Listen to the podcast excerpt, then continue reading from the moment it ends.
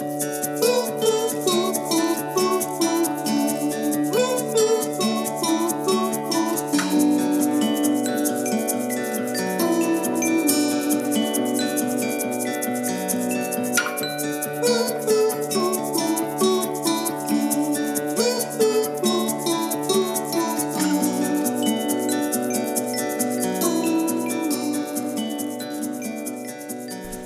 to Shenzhen Stories. My name is Trey Hobbs.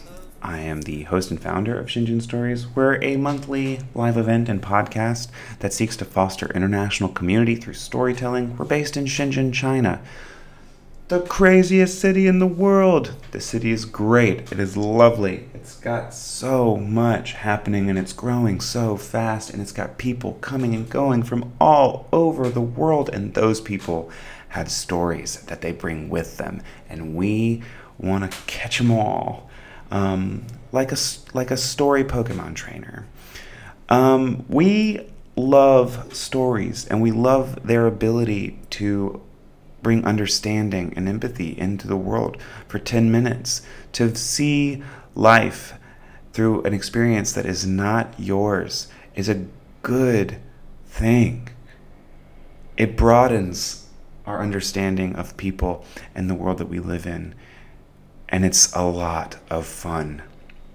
Every month we have a story event with a different theme. Our September theme was missing. And to close that event out, we had storyteller Danielle come to the stage and bring us a story filled with truth and questions and searching and rollerblading. Guys, if you've ever been asked as a kid, how was your weekend? What did you do? I promise you did not have the same answer that Danielle did. Listen as her teenage self navigates animal communication retreats, shamans, chanting, and a little ayahuasca. Here she is, Danielle. I got, I got short people issues. Oh, that, look at that. Look at that engineering right there. I work at a very innovative school, so, you know, like I was, I learned a lot there. Um, so uh, I practiced this story um, only once before coming here, and I did it in the shower before I was coming here, and because I figured my shower was about 10 minutes, and I thought that's the right amount of time, and it was it was not successful. So if I blumble around a little bit, I'm really sorry about that. Okay, so um, my story is called Wearing White although not for the reason you might consider. Um, all right, so uh, on my 13th birthday, I went to a roller skating rink with all of my best friends. And um, I had met all of these best friends at a church youth group, which I did not uh, have membership to. I grew up in a really small town, 2,000 people. It had a fundamentalist Christian church in it that had a membership of 3,000 people. So even though I went to a public school, um, it was a very uh, conservative Christian community, which um, is not the way my family is. But uh, good news, I met my first boyfriend at that youth group, Mark, and he was like really cute, and he had a band that was called Snakebite. Um, yeah, uh, they played like death metal in their garage. Like I had braces at the time. It was like I was too scared to kiss him because I had braces, and he was too scared to kiss me because like virginity and stuff. So like that was like it was like it, it was like an awesome relationship until my 13th birthday at the roller skating rink, which I was by the way wearing really cool bell bottom jeans that had like the cutouts on the side. And I'm a really good roller skater. I'm not good at a lot of things, but I like can turn without lifting up my legs. So I felt like I was a shit at the roller skating rink that day. I felt, I felt cool. Um, and uh, he broke up with me. Um, and he did that because he told me that he did not want to be with somebody anymore in a relationship that he was not going to see in the afterlife.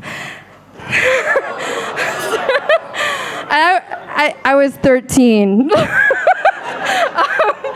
that is the first of many tumultuous breakups, although that one is the weirdest, 100% for sure. It never got weirder than that. They got worse, but not weirder. Um, so, uh, so, that was the beginning of my story. Um, so I tell this story to kind of set the stage of like the community that I was living in because it really affected my home life a lot. Um, when I moved there in second grade, my parents like uh, sent me off to school very innocently, and you know they were like, "Go off and meet friends." And first question I had at eight years old was, "What church do you go to?" And I was like, "I don't, I don't, what? I don't go to church. they were like, oh God, you're a sinner. Like, what's a sinner? like, I remember the first time I got in trouble in second grade, I got in trouble because um, I, uh, Lacey Desimone and Adam Flannery liked each other, and I went to Lacey Desimone and told her that Adam Flannery wanted to have sex with her, and I got sent to the principal's office. Um, yeah, Mrs. Sharp promised not to call my mother. I carried guilt about that my whole life and finally told my mother crying at 18. And she was like, She never called. And I was like, Really? Mrs. Sharp was the greatest second grade teacher in the world, by the way. Um, so I digress. Uh, what happened is because I grew up in this community, my parents um, decided to explore spirituality because it was really easy for us to go to these Christian communities that were very fundamentalist. Like they're not like I'm not not Christian, but like like homosexuals are bad Christian and like diversity is bad and interracial marriage is bad and like like very very conservative Christianity. Um, and it was easy for us as a really liberal, open-minded family to say, well, that's not us, so we're not going to go. But it begs this question of like, okay, well then what are we? What is our community? Where do we belong? And so I was missing a big sense of acceptance from my peers um, a lot, and. Uh, my parents decided to go full throttle into the world of spiritual exploration. And by the time I was 14, shortly after my tumultuous breakup with Mark, uh, my mom became a meditation instructor for Deepak Chopra. And if you don't know who that is, he writes lots of spiritual books and he's friends with Oprah now and he's very famous. Um, so my um, mom met lots of people at these spiritual retreats down in San Diego at the Chopra Center, including uh, celebrities like Annie Lennox and Goldie Hawn, but also she um, she met like lots of interesting people. And if you don't know who's drawn to spiritual uh, exploration, in general, they're people who are a little bit lost, have gone through something tumultuous. Not everyone, but it's there's a there's a group that goes, and they're not always the people that fit in easy with their community, like me. so. Uh, uh, we uh, we met a lot of friends there. And my parents, we lived on a ranch that had three horses, three dogs, uh, three cats, a bird, a macaw, a turtle. And so my parents started making friends and started hosting retreats at our house. So the first memorable retreat, which there were lots, but I'm going to only tell you about a couple, um, was a psychic animal communication retreat. uh, this is a retreat where you would learn how to psychically communicate with animals. And I can not imagine what my poor horses and dogs and cats felt that weekend. Um, I wish the retreat had worked because I would love to know what they thought about that. Unfortunately, it didn't work for me. Um, we uh, also decided to um, we did lots of other retreats. We did a retreat where we learned how to communicate with ancestors through meditation. We all had to wear white for that. Um, we did a retreat with james twyman who's like the leader of the indigo children movement where they ch- search for enlightened children that have been born on the planet. Um, and we met a really cool guy there named matisha who is from hawaii and he channels a spirit called dolphinanda. And he came to our pool and he blew bu- bubbles from the bottom of the pool and uh, spoke in dolphin speak, um, which I will spare you the impression of that, but it, but it's exactly how you're imagining it. um, yeah, and uh, we went to a really cool retreat uh, with an Indian saint named Karunamayi. It was my personal favorite from the list of them. We had to wear white to that. Men and women were separated, and um, we chanted and we meditated a lot. And even though we were wearing white, Karunamayi was like this saint who embodied Saraswati, and she was wearing all red and pink saris, and she was like so beautiful. And she rocked a double chin in a way that I have not yet learned how to figure out. And I just remember looking at her and be like, she's so beautiful. Um, and she would end every session with, I love you, my babies. I love you millions and trillions. And it felt so real that I still sign all my letters and cards with that. Um, but the best out of Oh, we also met one um, Indian saint who promised my parents that she would enlighten me and my brother if they paid her money. unfortunately, my parents did not, thankfully, not buy me enlightenment. So that was good. Uh, I don't know what that would have been like. Um, but the best and most exciting of the uh, extreme retreats that we had was the time that we met the Peruvian shaman um, who was actually from France but had spent most of his life in Peru learning how to become a Peruvian shaman. And um, he was very into leading ayahuasca tea ceremonies. I was about 17 at the time that my family started doing ayahuasca tea ceremonies in my living room. Uh, uh, so if you don't know what an ayahuasca tea ceremony is, it's a tea that you drink that causes you to hallucinate. It's made with certain herbs, and it also has different, like those herbs are supposed to invoke certain spirits that are connected to those animals, as the people in um, Peru believe. And so to start the ceremony, we had to sit in a circle, wearing all white, on my living room floor. which was weird.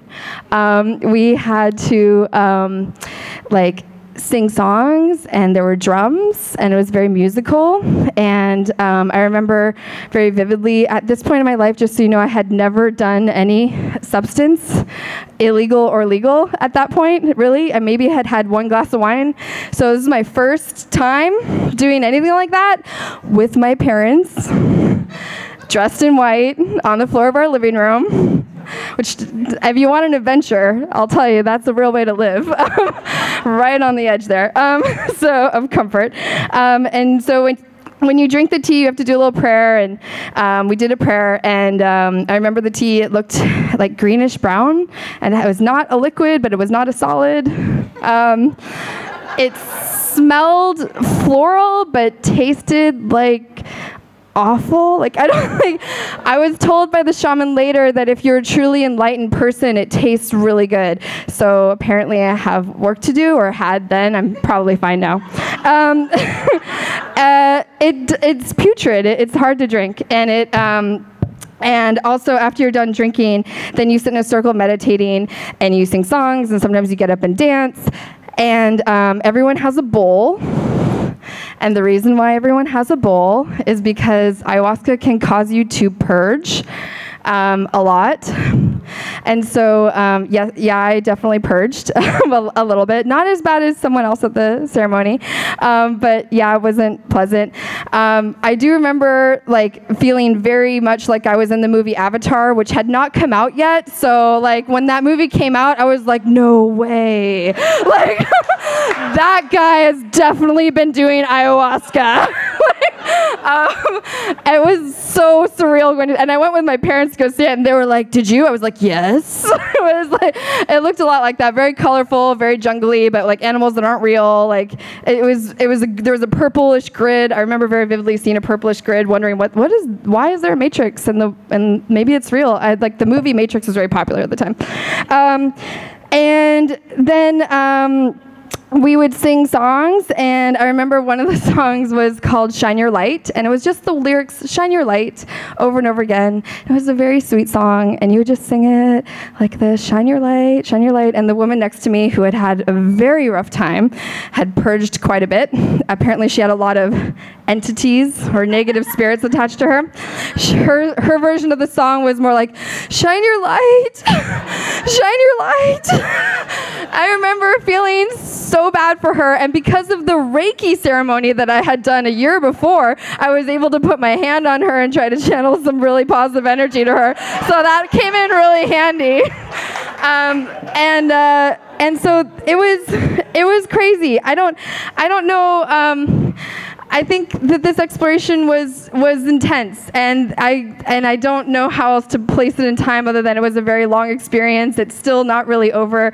Um, no one in my family is doing ayahuasca anymore, but my parents are still very spiritual. They hula a lot, and by hula I don't mean they just don't just dance. Like to them, it's a very spiritual practice. We spend a lot of time debating it. Um, we've spent a lot of time this summer talking about pyramids and things like that. Um, and there, it's a very diverse, awesome thing. I will say it was not easy growing up like this, though. What did you do this weekend was really hard for me. And the, um, it was not easy. I I also just felt like a real like the whole point of why we went through this is because I really didn't have acceptance from my peers. I was missing that sense, and it didn't really like it wasn't like I gained a lot of acceptance from my peer group through these experiences at all. Um, if anything, I felt more isolated. But one thing that I did get from this is that. Um, uh, it was great to like go through some really intense experiences like that with your family. It made me very adventurous and brave. It gave me the sense of finding a personal spiritual philosophy, so I didn't feel so lost when I got older, and look for a commonality among ideas of spirituality that made me feel safe and comforted. Um, I know that um, I went to college and majored in anthropology and religion as a double major because of this experience. I wanted to discover more about it. I went to India and lived in an ashram for a month, and I loved that. And um, it brought my family really close together because we were so isolated from doing these things. And I'll tell you, there's a real special intimacy with your brother and your mom and dad when you've all purged together on a living room floor. Um, there's really a whole level of closeness that I don't think many people know or can relate to. And um, the good news is it made me really brave about being alone, and that set me abroad and set me here where I'm able to gain acceptance and make my own community and fill that missing gap. So that's my story.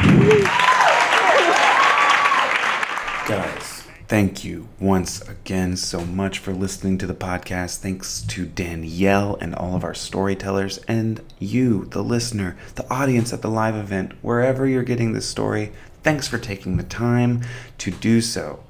We think these stories are important, and we think you are too. So if you have a story and you want to reach out to us, we would love to have you. Our email is shenzhenstories at gmail.com, or you can reach out on Twitter, Facebook, Instagram, all the social medias, um, which is short for media. I've decided that that's probably not going to work. I'm going to stop making it happen. But regardless, we want to hear from you. Even if you just want to learn about a, an event that's coming up or a workshop that we're holding. Or if you just want to say hey. Or if you do have a story that you'd like to share on our podcast or up on stage. It's a lot of fun, and we truly believe that these stories, in a very small way, can help change the world. All right, guys, we have a little bit of an announcement. Uh, October is going to be a bit of a crazy month, and so we're going to be taking that month off, unfortunately, from our live event. Don't worry, we will still be releasing new stories on the podcast, and I promise they will not be as late as these September ones were. Whew, gosh, sorry about that. But we're going to be back big in November. We've partnered with the Expat Service Center here in Shekou and Shenzhen, and we are going to be hosting a big Thanksgiving feast. We'll be outdoors, we'll be in the park, we'll have drinks and food provided, and most of all, you guys, the community. We'd love to see you there. Please follow us for more information on that. Please give this podcast a little subscribe, a little review, and then share it with somebody. We would love that. It means a lot to us, and that's how we get these stories from all over the world to all over the world. And thank you for your part in that. That is going to be it for us. Thanks again for listening, and as always, keep being awesome.